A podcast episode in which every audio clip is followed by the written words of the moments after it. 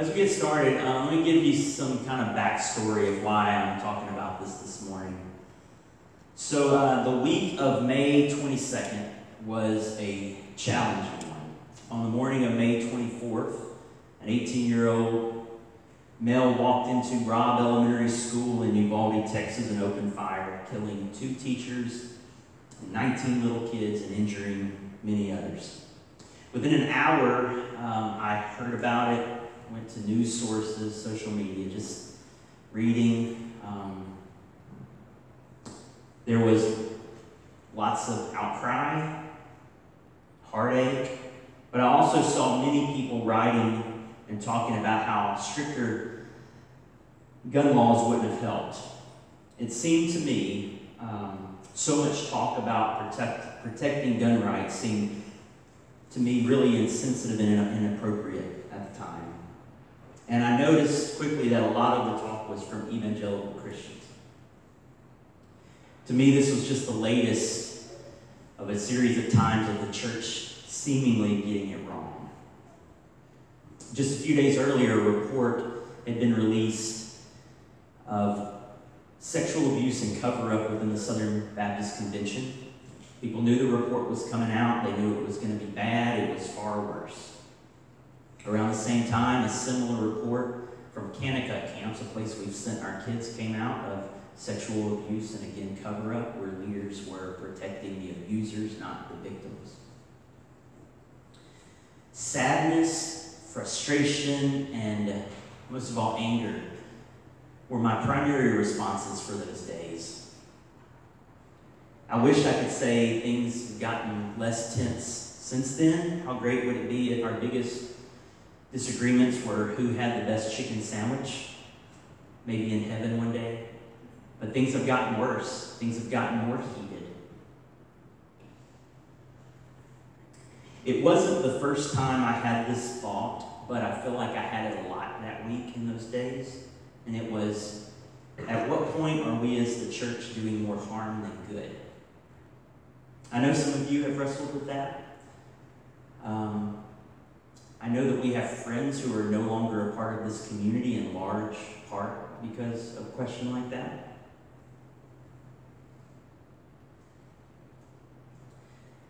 And it's a, it's a big question for us to wrestle with. Um, I, love, I love history and I love studying church history.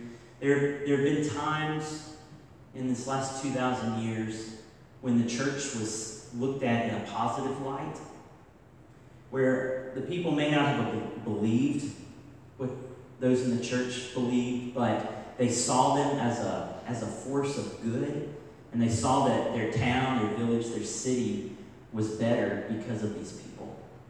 There's also been times when it's more of a negative response to the church, where um, maybe the church was seen as irrelevant, but they and maybe more apathy, um, but it was neither good nor bad. And then there have been times when the first thought people would have about the church has been a negative one. I think back to the earliest days when those in the church said to Rome, um, Jesus is Lord, not Caesar. Well, that um, had a negative response to most Romans, and it led to persecution and to a lot of people being killed because of that. So there have been times when people have looked upon Christians in a negative light, actually because those people were being faithful in trying to follow Jesus.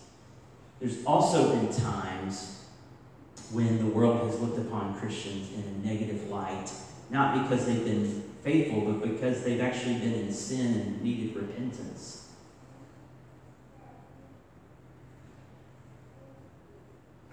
I feel like we've kind of for a while been in maybe that middle part of the neutral.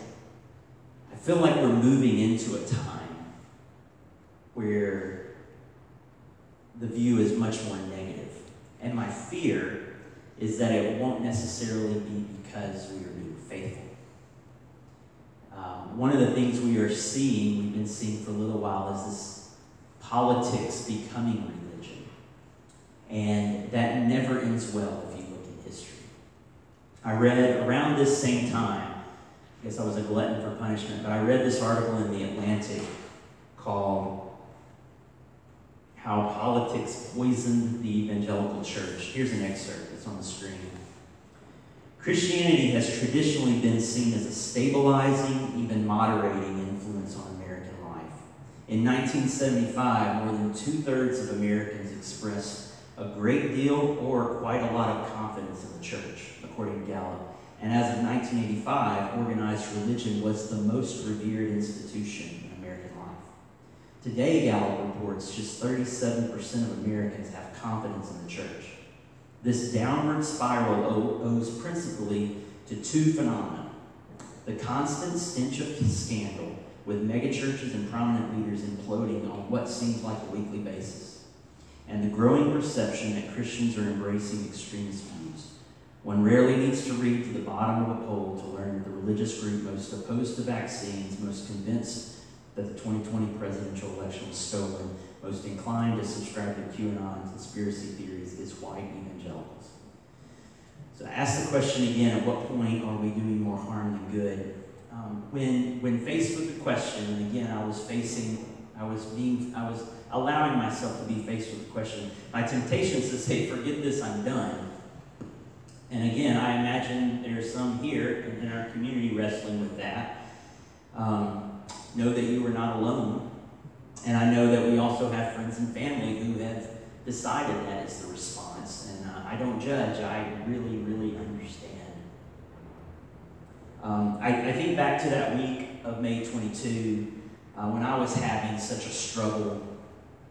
And it was at that time that this passage of Scripture from Galatians mercifully entered my life. Um, on May 24th, the day of that shooting, um, later that day, Mandy texted me to see if I could preach this morning.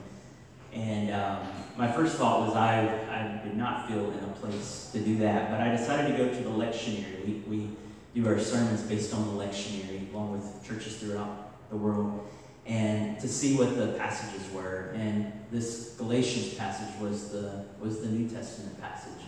And I was immediately drawn to it it uh, kind of like Jamin talked about last week, it helped to shift my perspective. It gave me some hope, and it caused me to ask, to, to continue to dig, to continue asking questions. Like, um, what was it that drew me to Jesus in the first place? And what was it that made me want to give my life to the church? And if I were to just strip away all this superfluous stuff, good, bad, ugly, layer by layer, what would I be left with? What would I be left with? In, in the weeks since, I've decided that once again I'm not ready to throw it all away for me. There's been too much life change because of Jesus and his church. But if I'm going to stick with it, um, I want to really do it. I want to really capture what it is, recapture. And that requires some reimagining. I'm, I'm grateful that Jamin's given me a couple of weeks to, to tackle some of this. And I'm glad that he's getting a break too, enjoying some vacation. Um, in the New Testament, we see two primary identities for God's people. The first is disciple. We've been invited to live life with Jesus and be his student or his disciple. And the second is family that we've been invited to be a part of a family with other disciples, students of Jesus. So, next Sunday we're going to talk about what it means to be a student of Jesus. And this week I want to talk about what it means to be.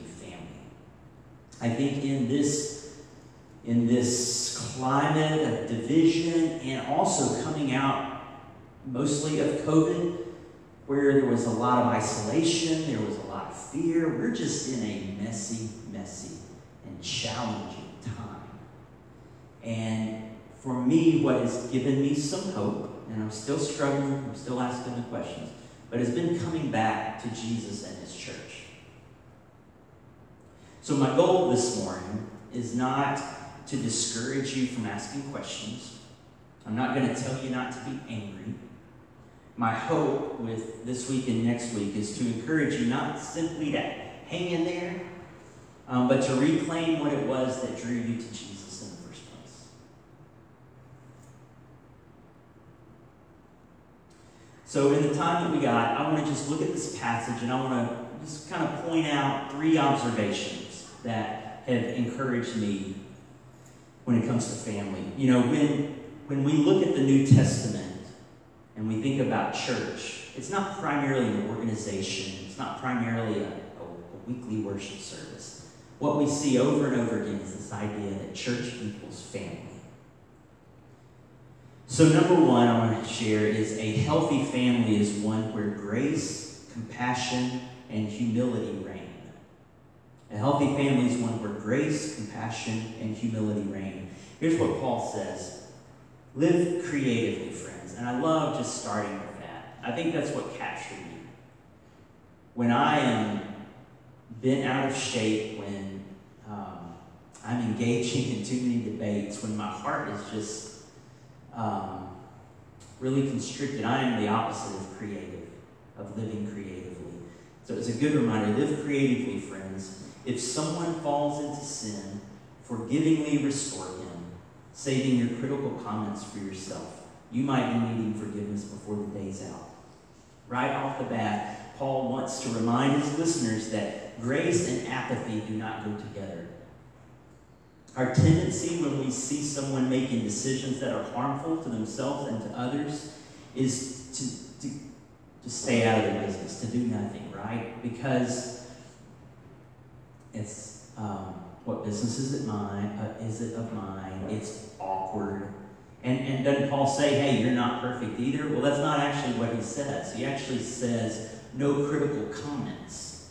In today's social media driven world, I think that's sometimes all we know how to do is be critical. But Paul actually says, no critical comments. You might be needing forgiveness before the day's out. He doesn't say, um, he actually says you are to go. You are to, what does he say? Forgivingly restore. Forgivingly restore. And yes, sometimes it's going to require some awkward conversations. But Paul is saying in a healthy family, we are in each other's business, so to speak, because we know that the things that sin doesn't do good things for us and to others. Uh, he says, uh, stoop down and reach out to those who are oppressed. You know, if I were to say, um, if I were to ask you what completes Christ's law, your first thought wouldn't be sharing burdens of those who are oppressed. But that's what Paul says. He says, as we stoop down and reach out to those who are oppressed and share their burdens, we are, in fact, completing Christ's law. It's that big of a deal. It's a defining mark of God's family. And he says, if you think you're too good for that, you're badly deceived. So, number one, a healthy family is one where grace, compassion, and humility reign. Number two, a healthy family is one where each one of us gives and receives. Paul says, make a careful exploration of who you are and the work you've been given. I, I think about make a careful exploration means I need to pause, I need to slow down, I need to be silent. Make a careful exploration of who you are. As I as I listen, as I read those words, it was like, how am I doing? No, really, how am I doing? How are you doing? Make a careful exploration of who you are and the work that you're doing, that you've been given. You know that you have been given work? A healthy family is one that gives and receives. That we are in a place where we give and receive. And throughout the New Testament, it seems like Paul thinks this anyway, that We've all been given tasks. We've all been given roles, responsibilities. One of the other images that he gives for the for the for, for the church is body. There's this body of Christ.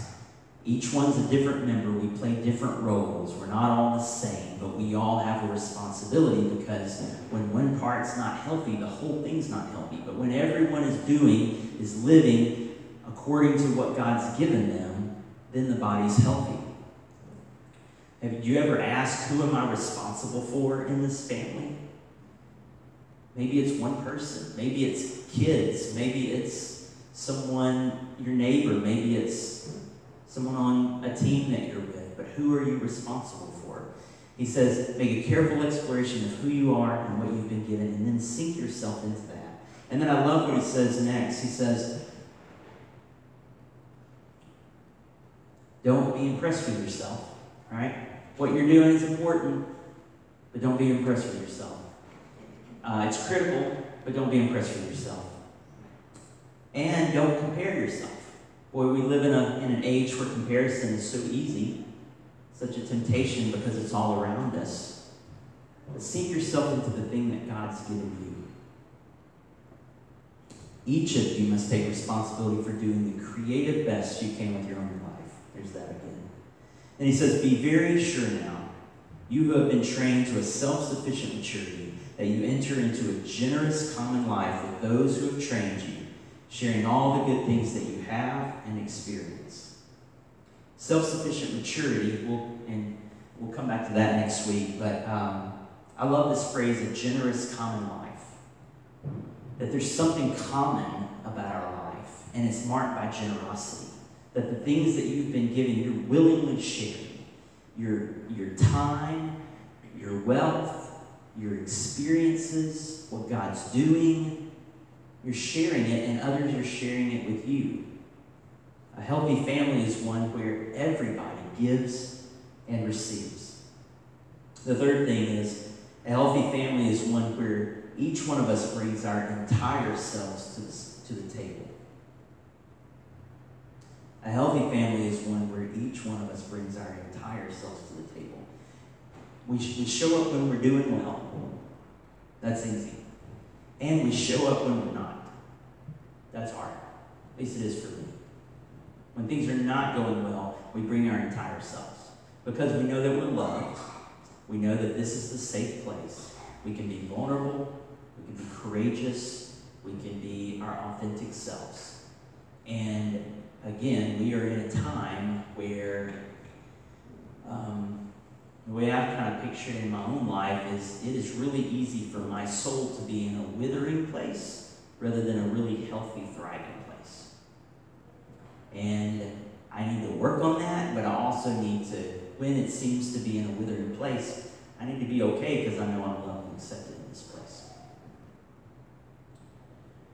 When we are working through some of these struggles and these questions, it's even more important not to isolate. I heard this, um, Scott Sauls, the pastor, and I heard him say this isolation is a bad and sometimes devastating place to work out hurt, regret, and fear. I can't emphasize enough our need to struggle in community when we struggle.